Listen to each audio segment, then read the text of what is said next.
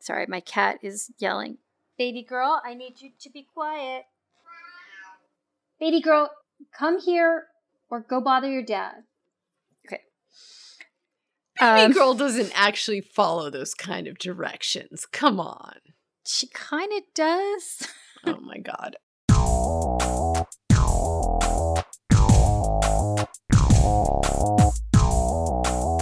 Hi, I'm Maya Gurantz, And I'm Rebecca Cohen. and this is The Sauce, the culture and politics podcast where we drink cocktails and ruin the stuff you love. In this episode, we are going to ruin your fun on social media. I mean, we didn't ruin it. We No. didn't ruin it. We didn't ruin it, but we're going to point out how it's been ruined and get into what it all means.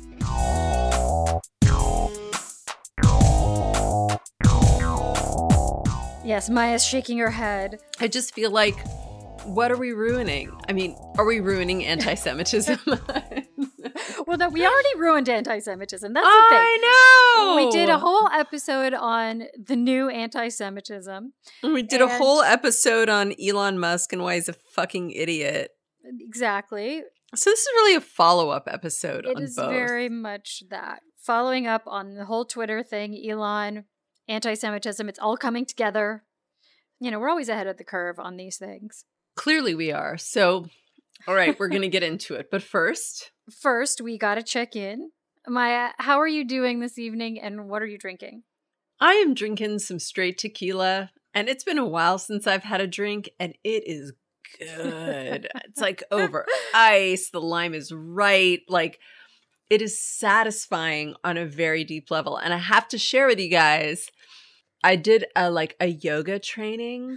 Oh, Don't yes. fucking judge me. You were telling me about this. Well, when you say yoga training, they're training you on how to do yoga better? Mm-hmm. Or are you like learning how to be a yoga instructor? I mean, I can use it for credit towards teacher training if I if I do the homework. That's a path you decide to go down, if that know. is something that I do. But what was interesting was that we, you know, she was talking about not just going to things because you go to them. I do this comfort thing because it's like I just go to it as a way of avoiding my thoughts or avoiding myself. And clearly drinking is is one of those things. Mhm. But also sometimes when you do it it's because you make the choice. You're not going to mindlessly sit there and eat a carton of ice cream. When you're going to eat the fucking ice cream, you're making a choice. Because sometimes you want the fucking ice cream and it's good for you to have it. And right now, it is good for me to be having this tequila. It is, I'm not, I'm not reactively drinking it. Right. You're making an affirmative choice. And that is something that people who can't stop drinking never tell themselves for sure. but I don't usually drink. I'm just saying know. it's been a You're while. not even a big drinker. I'm not even a big drinker. It's been a while. Mm. Yeah. It is very satisfying. And then, other than that, yeah, I'm going on a spiritual vision quest. But what I will say about my yoga teacher, because I've been taking yoga with her for like 12 years, it is very interesting to be doing vision quest training with someone who is very much not a cult leader. And I'd spent a lot of my time during this training noting the ways that she is not a cult leader. And you have been studying cults Cult and leaders, right. You've been So- researching this, so you're you're well versed in the various characteristics that one ought to be on the lookout for. exactly. If you were dealing so with a cult she's actually kind of keeps her emotional distance. She cites all of her teachers. There's no part of her that's like, and I invented all this shit. right. she she wants to hear how your experience is but she isn't there love bombing you being like tell me everything to then like suck you in Mm. there's very much a kind of respectful like you're doing your thing i'm doing my thing we're here doing this work but our own journeys are our own journeys i'm not trying to get into your journey and i'm not trying to get you invested into getting into my journey Right. like we're keeping a respectful distance and it was just so it's very interesting to see somebody engaged in such a spiritual practice who is not a cult leader And Right. and that I was like taking my side Right. notes on that all weekend. Like, ooh, another not cult leader tactic that she's taking. It sounds like it sounds like she's professional. Like yes, yeah. she is having boundaries like that is professional exactly and appropriate. but it does it is kind of interesting that in that context you might expect something Correct. different. Correct. And and even when she's telling you how to she's not as the cult leaders always say and I know I've shared this before, she's not looking for your ruin. Right? Like Mm. that's what the Scientologists call it. Like find their ruin. And that's how you really get somebody is like, "Oh, so you so you do hate your mother. Tell me more about." And that's how they suck you in. Mhm. She's like, none of that. None of that. She's not exploiting your ruin. She's not trying to like manufacture an epiphanic experience for you. You do the practice. If you like it, you like it. You don't, you don't. You figure that out for yourself. In a lot of ways, she's like, I don't even want to know. Like, do your thing. You're here. That's great. You go home. Yeah. That's fine. Like, That's great. yeah, That's really great. appreciated that. So, how are you doing? And what are you drinking? Um, I am doing great overall. I'm drinking a um okay, I made this drink up. It's almost finished at this point. I'm gonna have to make another. I'm calling it the blood libel. I knew you'd love that. So it's Cynar, grenadine, oh yeah. and a little bit of like uh, Seven Up. Okay. Okay. No Manischewitz in it. No, no Manischewitz. I didn't happen to have any. Um, that would have been great, though. Yeah, and it's, it's just a touch of the blood of Christian children, right? The bitterness of the Cynar is for the bitterness of our enslavement in Egypt, or something like Yeah. that. Yeah, Bitterness of our Um, tears. Yeah. I wanted it to be themed. Matt says it's the most disgusting thing he's ever tasted. I think it's fine. I think it's pretty good. I, I could, You like Cynar though. You I like do like Cynar. Cynar. That's. I- I I mean, that's. All right, patrons, we love you. Our patrons, our five dollar patrons, got a very special bonus episode where we went through the emotional stages of Trump indictments, and I think that if I think you all should become a five dollar more patron so that you can get access to that because I actually feel like it's a pretty pretty good one, but it's just for our five dollar and up patrons. All right. So go to patreon.com slash sauce podcast to check out the membership levels. And remember, you do have to be at the $5 level to get the awesome bonus episode and other bonus content. But all patrons at every level can join us on the Sauce Speakeasy or Discord channel where we talk about all kinds of stuff. And we would love to see you there.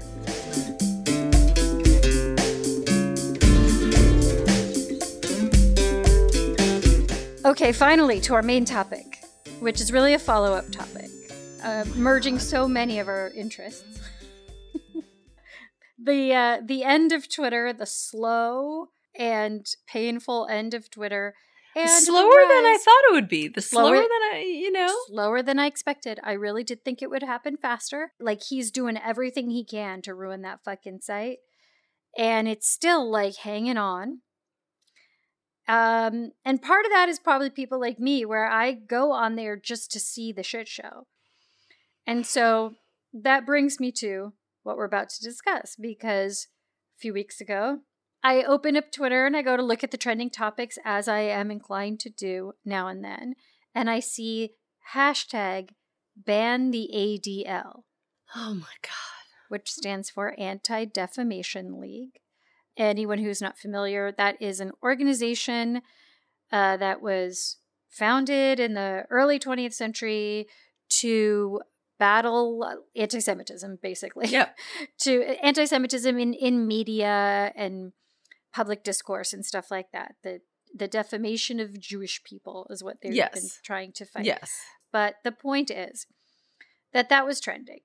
Yes. And when you see that, it's like, hmm, I have a suspicion what that could be, but you can't know for sure because uh, the ADL has been subject to criticism for various reasons that are not necessarily incorrect. like any criticism of Israel is anti-Semitism. Yeah. we're gonna get to that that. We're- way- okay, we're, we're gonna, gonna get, to that. that. yeah, yeah, yeah. So the hashtag was started by white supremacists. One of the main instigators of it was this guy, Keith Woods, who's just like a white nationalist. Like I'm not We're not like we're not being dramatic, guys. Right. This I'm is not just being- like this is what he does. This is what his whole jam is. Exactly. I am not saying like, oh, they were MAGA or they were right wing and I'm calling them nope. No, I am talking about neo Nazis. It's like their whole that's their Yeah. whole explicit. It's not like Yeah. we're saying you are. It's like they are they these No, peop- these this- are the accounts that are like we are, we Yeah, are, yeah. yeah. exactly. Oh my god. And the fact that these people were tweeting whatever. Oh, and by the way, I know that Elon has officially changed the platform's name to X or whatever. I'm not going to say that. no, we're fuck Twitter. that. Fuck that. No. Yeah. Uh-uh. But um Elon Musk basically promoted the hashtag because he liked several tweets by this Keith Woods guy, one of the initiators of the thing. And then he quote tweeted some Scandinavian ultra conservative, I don't know, woman who was saying ban the ADL. And um, in his quote tweet, Elon said something like, maybe we should have a poll about it. okay, so this is bad. I tweeted about it because I was like, this isn't worth pointing out that this hashtag is being not only allowed to trend, where normally it is a hate hashtag, it should be not allowed to trend. But not only that, but he's also promoting it. He's supporting it and giving it more air because he has a couple million, fo- several million followers. I don't know how many fucking million followers. I mean, a lot have. of them are fake, but okay. I was gonna say- Okay. He has 156 million followers, at least two or three million of whom might be real people. So that's a lot of reach. And when he promotes something, when he likes something, when he responds to something, much less quote tweets it, it's gonna fucking blow up. And and and I found that that aspect of it concerning. Okay, a little bit of background. Back in May, don't forget, Elon has already tweeted anti-Semitic shit, right? Yes. This is yes. not brand new here. He he himself had tweeted something about George Soros that I don't even remember what it was, but it was some dog whistly shit about George Soros. yeah. And he tweeted a tweet that used the numbers 14 and 88 in the same tweet. Yeah. For those unfamiliar, those are Nazi like code numbers. They have a bunch of code numbers that mean things to them. It refers to I, we don't have to The it S- refers it's to. just the- Eh, It's it's Nazi stuff, whatever. But it was like not a coincidence that he happened to use those two numbers in the tweet. It was like so fucking obvious what he was doing. He's done a few things like that, which has garnered some criticism from the ADL, directly from the ADL. Didn't he Um, replatform a Nazi who was banned for sharing Oh, child yeah. sexual content? I mean, Yes, like, yes. isn't that He reinstated someone who had been banned for that specific reason. Like it's it's all just a complete shit show. Uh, but this this got interesting to me, and it's why I'm bringing this up because I feel like through all of this, through letting all of the banned accounts come back on, his own little sly, plausible deniability, wink, wink, anti-Semitism, yes? it's all bad but it just it went from that to just straight up unvarnished anti-semitism with this ban the adl hashtag so shortly like a day or two after th- all of that happened with the hashtag in fact i could put a date on it it was september 4th elon tweeted to be super clear i'm pro free speech but against anti Semitism of any kind. Which is like, okay. Some user responded, some, you know, sycophantic Twitter ass licker responded, who Right. was questioning this? Right. To which Elon replied, Since the acquisition, the ADL has been trying to kill this platform by falsely accusing it and me of being anti Semitic. He goes on in the next tweet. Our US advertising revenue is still down 60%, primarily Sorry. It's okay. It's laughable. Our US advertising revenue is still down 60%, primarily due to pressure on advertisers by ADL. That's what advertisers tell us. so they almost succeeded in killing X slash Twitter! Exclamation. He goes on. If this continues, we will have no choice but to file a defamation suit against, ironically, the quote anti defamation unquote league. If they lose the defamation suit, we will insist that they drop the anti part of their name, since obviously, dot, dot, dot, crying, laughing face. this, to me, I mean, it's this is just leagues above, you know, oblique references to George Soros or whatever. He's straight up blaming the Jews for advertisers leaving Twitter. Yeah. And the Jews that are that are forcing this kind of censorship and meanwhile, he's doing all of these things so that people can't link to the New York Times, so that people can't link to NPR. Right, like, right, right. It's no, so. I, I, mean, mean, he's he's a massive hypocrite with the free speech thing. Like that is clear. Um, but but this isn't even about free speech. Honestly, this is he's first of all admitting that ad revenue is down sixty percent. yes, He's straight up saying Twitter is failing. I cannot sustain this. Uh, my creditors cannot sustain this. And I need someone to blame. And, you know. Who am I going to blame? always go with the classics. Never go out of style. They never go out of style. It's not exactly original to to blame the Jews, to scapegoat the Jews for your financial bad choices. So somebody uh at Hugh EFC1 posted um a note from Twitter. After reviewing the available information, we want you let, to let you know that at Gas Jews 72 hasn't broken our safety policies. Right. Yeah, yeah. So, uh yeah, we are blaming the Jews for the fact that businesses don't want don't want to advertise on Twitter anymore. Now, the reason people don't want to advertise on Twitter, there are many. Uh, you know, a lot of it started with Elon opening up blue check verification to anyone who paid, and then people started making fake accounts of major brands and they had a blue check so it looked like the real account and Right. a lot of brands immediately stopped paused at least paused their advertising if not permanently suspended it because that that's a bad look. It's a bad environment. But from there elon has just gone on to make all kinds of business decisions that have just been stupid. And he's bleeding users and he let all these nazis on. And that's another thing. Like at least two brands that we know of for sure definitely pulled their ads specifically because their ads were showing up directly adjacent to actual Nazi posts. correct. Like like actual like swastika shit. And they were like, "Nope, don't want to be associated with that. Sorry, just don't want to be associated with that. they don't want to be on Twitter because Twitter is a shit show. And there are better places for them to spend their ad spend. So Elon is blaming the ADL for driving them away by lying to them and telling them that um, there's too much anti Semitism or hate speech in general on Twitter. Oh, also, side note, the courts have definitely weighed in on this and calling somebody anti Semitic or calling some statement anti Semitic is protected free speech. Yeah. It is not defamation or libel Yeah. or slander. But he also tweeted this.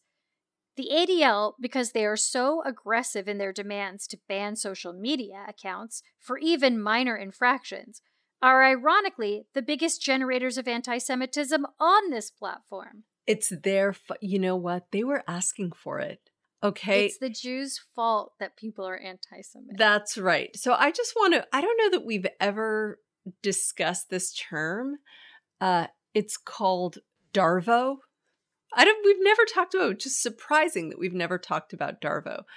Um, Darvo is an acronym that stands for a manipulative tactic used by abusers. So Darvo stands for deny, attack, and reverse victim and offender. So, this is something that we see a lot of abusers use. I didn't do that. You did that. I'm the one who's being hurt. You're the one who's doing the bad thing. Yes. This is absolutely what we're seeing him do. I didn't do any anti Semitism. You guys, we're going to sue you for defaming us. You are the offender. You are the reason for more anti Semitism. I'm the victim here.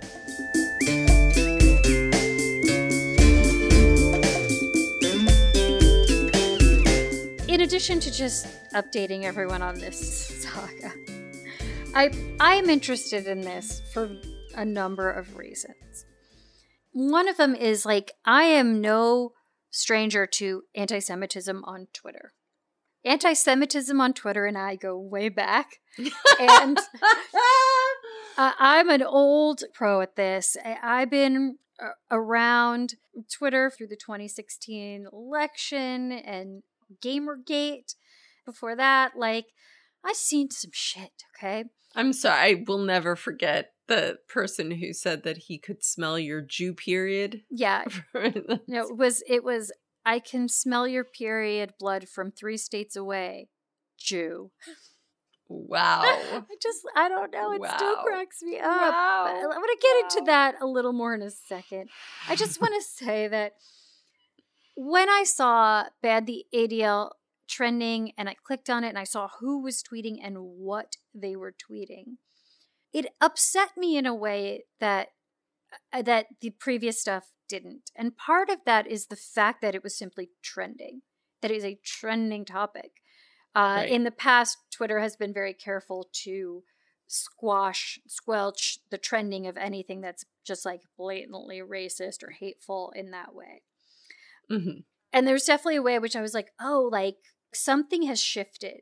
There's no more coy, plausible deniability. It's like I could feel it. Right. But um also, I want to talk a little bit about the ADL because as I said when, at the opening of this topic, when I clicked on it, I wasn't sure if it was going to be anti Semitism. I thought it could very well be people with a gripe about the ADL that could have some degree of merit because the Anti Defamation League is not beyond criticism. Absolutely not. And one of the most common things I saw on the hashtag was the assertion that if you criticize the ADL, they will call you anti Semitic. The idea that Jews, because that's what they mean, let's be real, but that the ADL Yes. is using accusations of anti Semitism to silence people. Here's the thing is that they do accuse people of anti Semitism when it's not warranted. The ADL is a very, very pro Israel organization. Yes. And um, now, you and I are pro Israel in the sense of Israel is a country And it exists. it, that exists. And, you know, we, we actually, we should tell the listeners, we recorded an episode about Israel. oh man. We wound up never um, Releasing it, it. yeah. never Mhm. releasing it because um, I think we drank too much. But it's just, it's too hard to talk about. Yeah. And and Yeah. the gist of it is everyone's wrong. Everyone in the discourse is fucking wrong. And the discourse is framed all wrong because it's true. A lot of Jewish people, especially American Jews, are very quick to accuse people of anti Semitism when those people are critical of Israel or too supportive in their minds of the Palestinians and their rights. This is true. It is also true that a lot of people who criticize Israel are anti Semitic. Yes. and, Yes. And use Yes. Israel as an opportunity to express anti Semitic ideas. All of these things are true at the same time.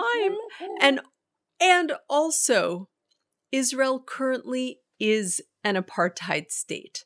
yes. And also Israel is going through much of what we are going through in this country in that it was this super left-wing country with Mhm. left-wing government that got taken over by this sort of crazy right wing Likud government that has been changing it into this extremist state that makes the possibility for some kind of coexisting future look increasingly grim. Right, That is also true, which Yes. makes it really hard to have the conversation Exactly. exactly. because also because also at the same time at the moment where Israel came into statehood there was this worldwide holocaust that everybody contributed to and nobody did want the Jews and there was a way in which like yeah. it was I mean it's very complicated is what we're saying It is complicated, and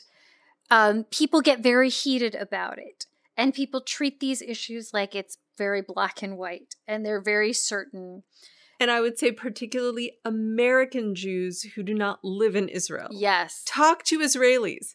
Israelis will break down in critical precision how fucked up it is as a country in a way that American Jews cannot stomach because to them Israel is a symbol and not a place with real problems that have to be taken apart very carefully. Right. And uh, I, a lot of American Jews, I mean, I know I grew up with this. I know that, like, for my grandparents uh, and for my parents' generation, it, it's very much like the survival of the Jewish people depends on the survival of Israel. Like, they see it that way. And there have been groups involved in the conflict in Israel who um, have expressed ideas about wanting Israel not to exist at all, right? It's not just that we want to end this apartheid state, but also like we want to end this state. We want this Yeah. state not to exist. Yeah. And when my parents hear that, they hear kill all Jews. Like Yeah. that is how that sounds to them. Yeah. I'm not saying that's okay. I'm just saying that a lot of people are not capable of really like speaking and thinking with a lot of nuance about this. And the ADL is in that picture. The ADL is overzealous often in going after people who it perceives as too critical of Israel. And they do very readily throw that accusation of anti Semitism out there. So, in that context, where that is a thing that is happening, these actual like Nazi anti Semites, these white nationalists, kind of jump into the conversation and say the ADL just accuses everyone of anti Semitism who disagrees with them or who they don't like. And you're like, there's a weird kernel of truth in that, or like a, it's not even kernel of truth, but well, it's like, it's not a kernel of truth. That's its stated purpose. Anti Defamation that's- League. Like, they are there to illuminate, and they were founded at a time where we talked about this in the anti Semitism episode. They were founded and were doing work at a time where the biggest radio host in America, the guy who made Tucker Carlson look like some public cable access yo, Father Coughlin, who had the biggest listenership of anyone, was a rabid anti Semite, where Henry Ford was publishing books called The International Jew. right. They came into existence as an organization at a time where highlighting this as difficult and problematic and dangerous was their whole purpose for existing. So, yeah, if their whole jam is being like, that seems like it could be anti Semitic, yes, that is the purpose of their organization, and it has been that way for a very long time. Of course, of course. But what I am suggesting, of course, and I think you're agreeing with, is that what they've pointed out as anti Semitic has not always actually been. Absolutely. and it- Absolutely. like they um they were like against Nelson Mandela uh Right. for ages like they would not come out in in support of Nelson Mandela and against apartheid because he compared apartheid in South Africa to the uh, To the in- apartheid state in of Israel. Palestine. Um, Absolutely. and like they didn't acknowledge the Armenian genocide for like Yep. ages. Yep.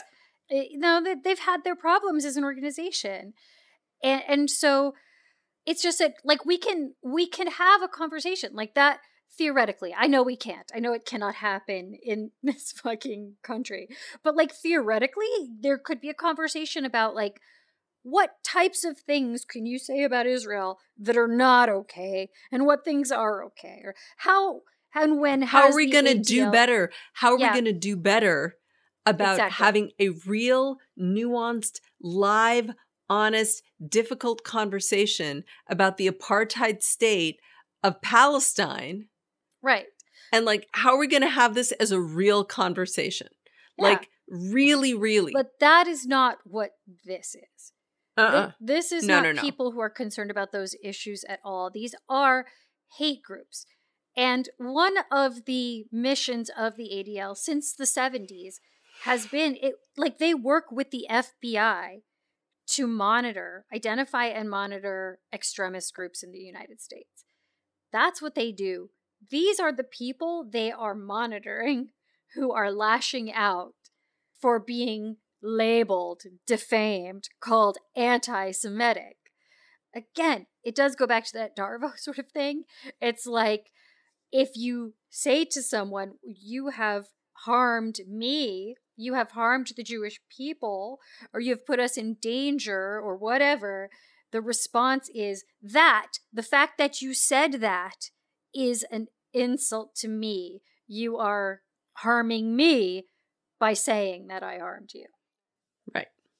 So that's part of the reason why this is happening at all is because these these specific individuals, these people, these groups, they have a beef with the ADL for monitoring them and calling them out for what they are. But there's also a thing where like I noticed a lot of people talking about how the ADL was a leftist organization.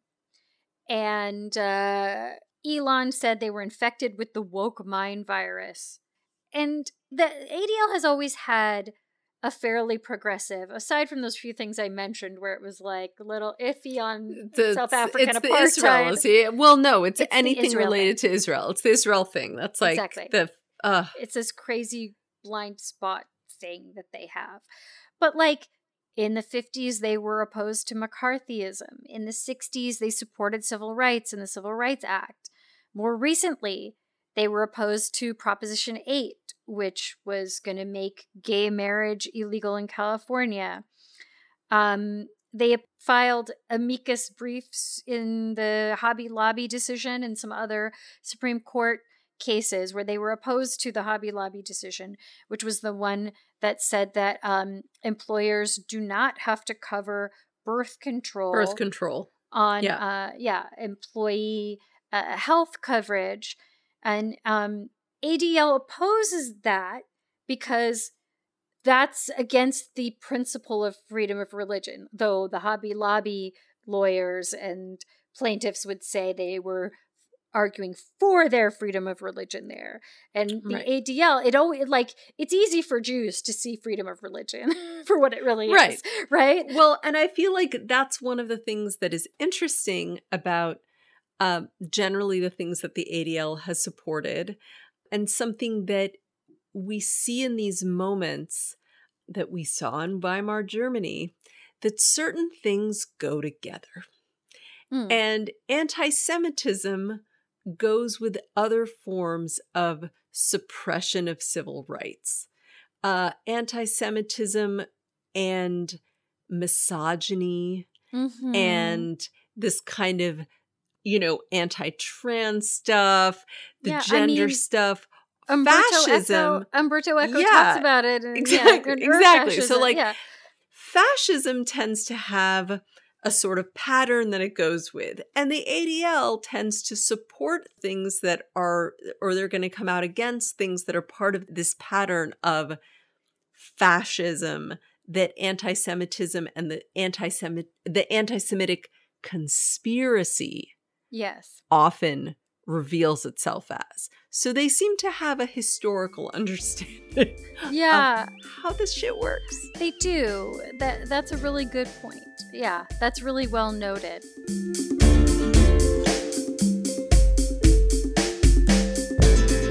So speaking about that, we see this ban the ADL, which is like a huge white nationalist Nazi hashtag being taken up by the head of Twitter and brought, and this is something that we've been seeing throughout the past I don't know. I mean, I would say definitely since 2016, 2015.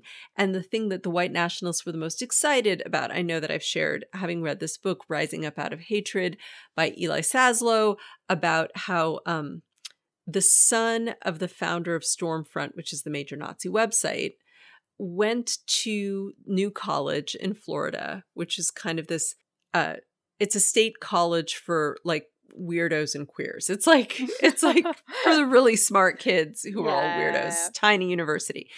And he went there to get his degree. He was this brilliant, self-taught kid. His parents had pulled him out of the public schools and he spent his childhood developing like the Stormfront website and like Stormfront for kids and like he was oh, going to be the future of white supremacists. Like he he was the future of white supremacy. And he went to New College and all of his classmates found out that he was this son of white supremacist uh, royalty. And they basically were like, we're going to pull him out of this. And so these two Jewish friends of his started inviting him to Shabbat. And anyway, it's this, oh, wow. it's an amazing book. I recommend everybody reads it, partly because you're like, God, it took a lot of work, a lot of a lot of students doing a lot of very precise work to save this one soul. Wow, yeah. But a lot of the book is also about how he was being pulled out of white supremacism and white nationalism, which he was at literally the heart of like David Duke is his godfather. Oh wow. He I mean his his mom was David Duke's first wife. So his oh, half sisters okay. are like David Duke is their dad. Like it's this very yeah. intense community and he was supposed to take the mantle of it. And he was being pulled out of white nationalism as white nationalism was being mainstreamed under Trump's election. Oh, how interesting. It's a, an amazing book. I will post a link to it. He's a really brilliant person and the story you'll read it in like one, you know, bathtub sitting. It's a it's an easy but really amazing read. I've read it a couple of times. But what we're talking about is the ways in which these extreme and we're seeing it more and more and more where we're seeing just like republican senators doing george soros dog whistles. I mean we talked about yeah, this on our last we, episode. we did a whole episode on anti how this is like mainstreaming this extremist or remainstreaming this extremist conspiracist language. Yeah. Um, and one thing that you noted, which I would love you to talk about, you were you texted me, you're like, the fun anti-Semitism of 2016, it's like it's changed. Like the quality of the anti-Semitism that you're receiving mm-hmm. has changed. And and it is back to your saying that it was like these are like things people were saying about the Talmud in like the 14th century. Like talk about that. okay. All right. So in 2015, 2016, that's when I first started getting a lot of anti Semitic messages on Twitter, and that like really blew up around the time of the election. It's when the alt right sort of like came into prominence or came into being, I don't know, uh, you, it was right on the heels of Gamergate. So there was already all kinds of misogynistic harassment and stuff like that happening. And like it, it was a pretty bad time. Misogynistic harassment that was very much framed as how dare you say things are misogynist, you fucking whore bitch. Oh, uh, yeah. No. Cunt face. Like how dare, how dare you highlight these horrible things that we're doing, you cunt cow whore bitch. Right. You fat lesbian cat owner, basically like- you you cunts who don't get dick and you don't want dick and how don't dare you not want dick right yeah a lot of that I want to rape you. I want to yeah, just rape you. Exactly. Like you like, should okay, get raped. Okay. I, yeah, it's yeah. all of that. It's all yeah, of that. All that stuff. There was a lot of that. Um, and the the anti-Semitism stuff, kind of like the first time I received it uh, was like a couple of tweets that were talking about how the Jews um, are trying to destroy America by using diversity and inclusion as a cover Oh, to force one. everyone That's to accept the mo- the mongrel races. Yeah, yeah, yeah. And Big one. what- but Huge. when I saw that, and we're talking about, I don't know, 2014 or 2015, I don't know. But when I saw that, I was like, oh, this person's crazy. Like, I gotta, I've got a, a, a delusional person here. And it wasn't until a little bit after that that I was like, oh, no, that is actually their doctrine. Mhm. That is a, that is a thing that they talk about on their websites and on their 4chan, you know, and all of that stuff. But the stuff you would get that I would get at that time, there were a lot of memes. And if they weren't horribly anti Semitic and terrible, like at least they, they were kind of funny. Like, you know, there was a lot of Pepe memes where it, I don't know, it had a flair. It had a flair to it. Um, the stuff that I was seeing on Twitter this past couple weeks was a lot more like the stuff you see in the Holocaust Museum. Like where they have their room and their like film on the history of anti Semitism. And they're like, in medieval times, people blame Jews for this and that. But it's it's stuff like that. The common themes are like that Jews have been they love to talk about how Jews have been expelled from they claim 109 countries, which is not true. But but that's a, a code number. right. Um, they'll they'll talk about how um, basically the Jews are parasites. They may use the word parasites. yes. Uh, vermin. I was Right. called vermin. Oh, wow. Yeah, directly. No, I was I was called an anti-white vermin. Oh, because that was a big theme on the ban the ADL hashtag was that that the ADL hates whites and wants white genocide. Big one. Yeah. Well, I mean, and that was a huge thing. I I know I've mentioned this before, where um when I was writing about Paul Manafort and cuck porn, in which uh, white women have sex with black men, and that's a big thing.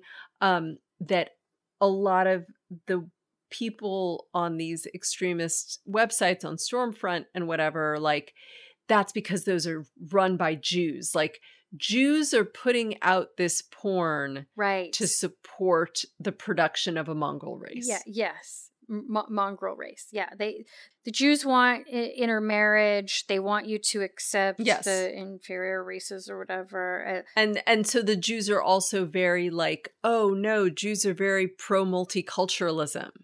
Like and multiculturalism is no, bad, multicultural. and the Jews, Jews support. Jews are Marxists, communists. yes, multiculturalist yes, diversity, like, all that yeah. stuff. Um, very much so. but but Mhm. there's a lot of like uh, they they go and destroy their host countries and then get kicked out of their host countries and then start the cycle again in a new host country. You know, oh, like a like parasite. a parasite. Yeah, like a parasite. a number of tweets I've come across in recent days have talked about the Talmud. Uh, not to get into oh my god. incredible detail about this, yeah, but like, how would you explain what the Talmud is? Okay, the the Talmud is basically volumes of legal debate. So like when Jesus was arguing with the priests in the temple, they're arguing Talmud law. So Talmud isn't just like religious stuff. A lot of it is like if you know Joseph's cow kicks a stone and it breaks somebody's vase, who pays for the vase? Like it's law. It's law. It's the rabbis would sort of argue social law and life, and people study it. Right. There's like this long oral tradition of that uh, that was eventually written down. And then for like 300 years, from like 300 to 600 or something, other rabbis argued about that. And that got written down. So it's like Yes. commentary on the sort of Hebrew Bible and then commentary on that commentary. It's like the most esoteric stuff, but it is like what the the practical practice of Judaism is sort of based on, right? Yes. And and Judaism is very much kind of just a practical religion. Like I always think about the ways that Jews deal with death where it's like there's the thing you do in the first week after somebody dies and then in the first month and then in the first year. Like a lot of Jewish rituals are very much based in in what it is to be a human who has like human feelings. It's very like embodied, which is why Jews also are pro abortion and saving the life of the mother. Like it's very kind of concrete, just kind of shit. Yes. The reason I'm bringing it up is that uh, these tweets I was seeing were claiming that the Talmud says God. all these like horrible things. The Talmud says like you should kill all Gentiles. All these supposed quotes. And I was like, that's uh, interesting. Like, I haven't personally read Talmud because no one has. If you're not actually a rabbi, if you're not actually like an ordained rabbi, Or if you're not actually growing up in a right? in a in super like if you religious, go to, if you go if you're in a super religious community and you're going to a yeshiva school, you you might study Talmud. I don't know. So I I thought this was interesting. So I was like looking it up. I was like, what what what is this coming from? And yeah, it dates back to the 13th, 14th centuries. This was a thing. Like, I didn't even know about this, but it was a thing in a couple of different European countries. I think there was one in France and there's one in Spain. They had these um, trials, basically, where usually converted Jews uh, would levy these accusations about the Talmud including that it was anti Jesus, that it said all these disparaging things about Jesus, which I found out in researching this that the Talmud might mention Jesus. There is mention of like Yeshu the Nazarene that seems like pretty clear it was Jesus. And it's like, I guess that makes sense. Like at the time they were writing this Yeah. down or sharing this oral tradition, like he was a guy. He was a Yeah. guy they knew of. he was a guy they were having arguments with. Yeah. And yeah. he was like starting this new sort of offshoot of Judaism.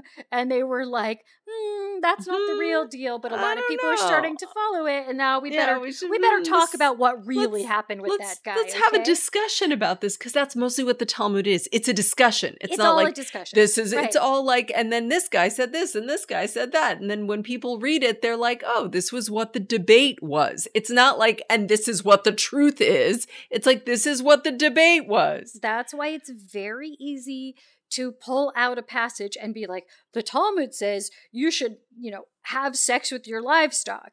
And it's like, no, it's like Rabbi Rav so and so said, my neighbor said you should have sex with your livestock, but what would be the proper punishment for that? like you can take Yeah, yeah, anything yeah, out of context. it's Like, a debate There- it's, a, debate. They're posing they're posing all these questions and talking about them, and there may even be someone putting forward an idea that sounds very offensive to modern ears. It doesn't mean that the Talmud is saying that it's landing on that as the correct answer.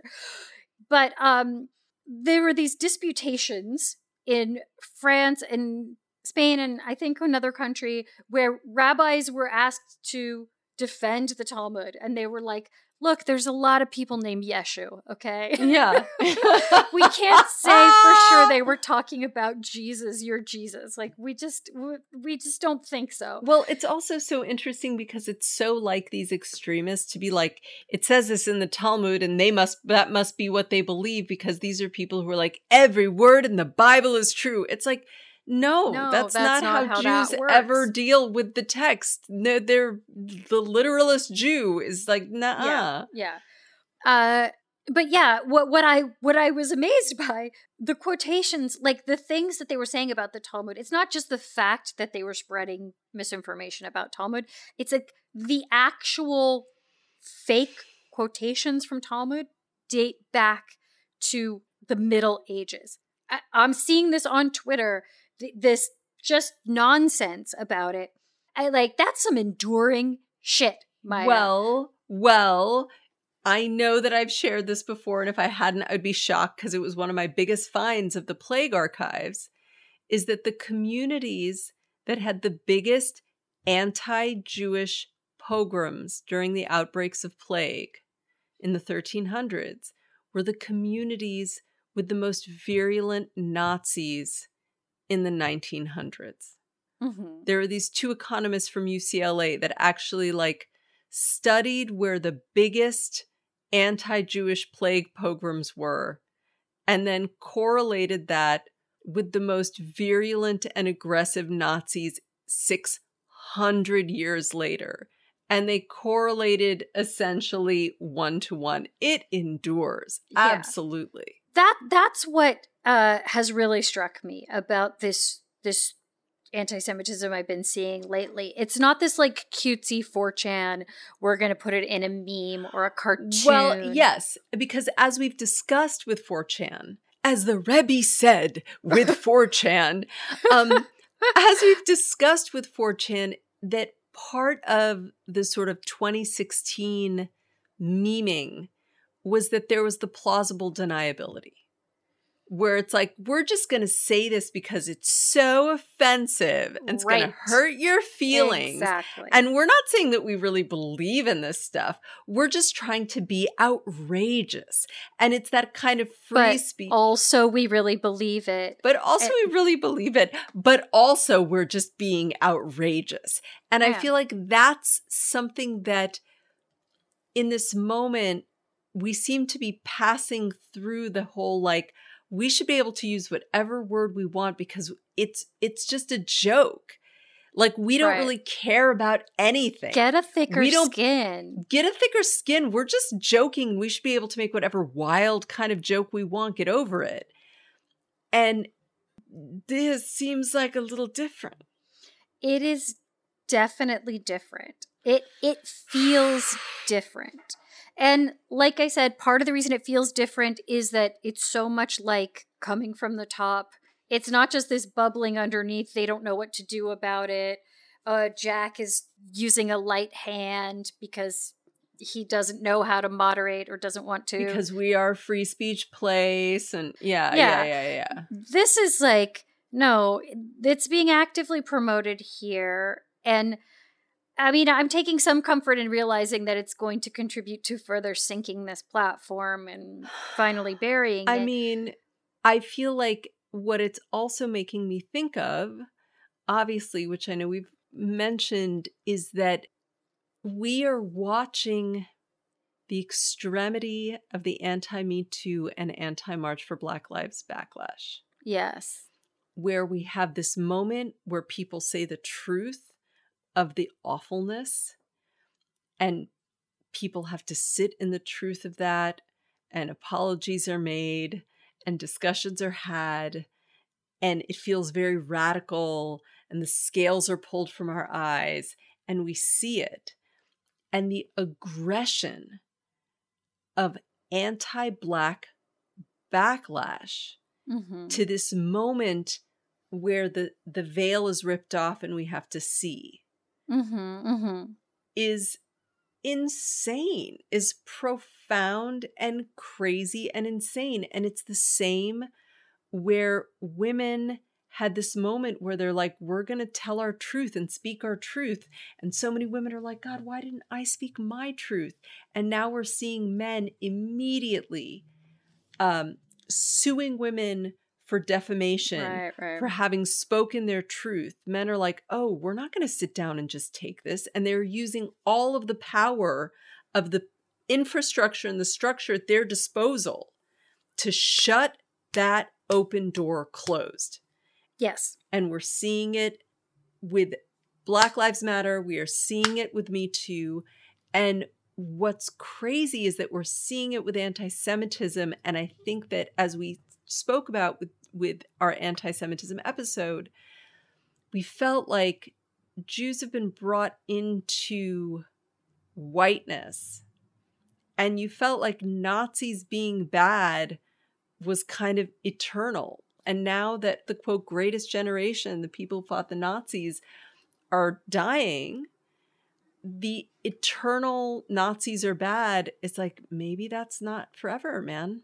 It, that's really weird to think and it's the examples you gave of like me too and march for black lives are interesting because the jews haven't had to do that recently Yes. right like we've just been kind Correct. of chugging along Yeah, chugging along And- with our white privilege, like Yeah, to- like totally chilling with our white as white. privilege. yeah yeah, yeah, yeah. So so it's weird. It feels out of left field, but I will also reiterate something I've said before, what I think I said in our anti-Semitism episode, which is like it's a symptom.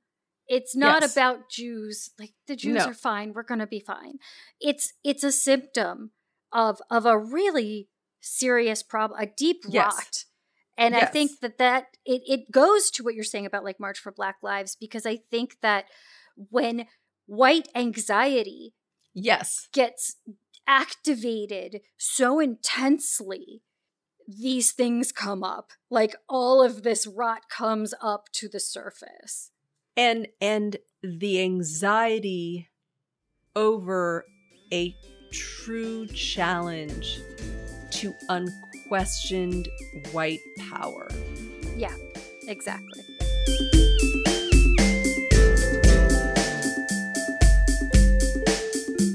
so uh sorry to bum y'all out. Look it's the world we're living in right now. I i don't love it. Again i'm looking back with some measure of uh, nostalgia for when the anti-semitism was a little more jaunty right. a little more fun. Where where it was where it was more like ooh we're gonna say the bad thing just because we want to say the bad thing as opposed to like no we believe that you have a jew period that i can spell like No. yeah exactly. It's not just trying to offend you.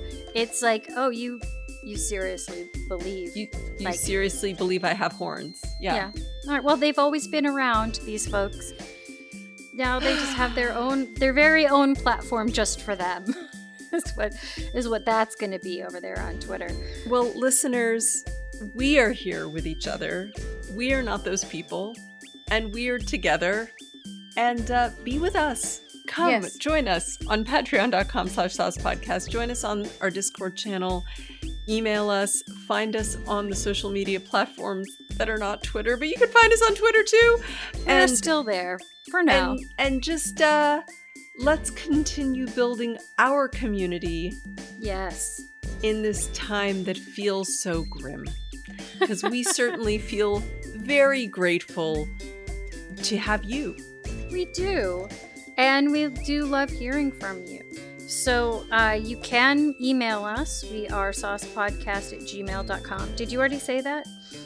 Mm-mm. Great. Then you have that as well, in addition to the social medias. You can find me, Rebecca, as at Gynostar on all the various platforms. You can find me at Maya Gurantz anywhere you're looking for Maya Gurantzes. Let us know what else you'd like us to ruin. And also let us know what you're seeing. So I think that's something that I find really interesting. Like on the ground where you are, what are you hmm. hearing? What are you seeing? What real weird rumbles do you see coming your way that you didn't see five years ago? We really want to know. Both on social media and in real life, because there Mhm. may be an extent to which the internet is not real life. But uh, tell us your experience. And we'll be back with more stuff to ruin soon. All right, guys. Adios, amoebas.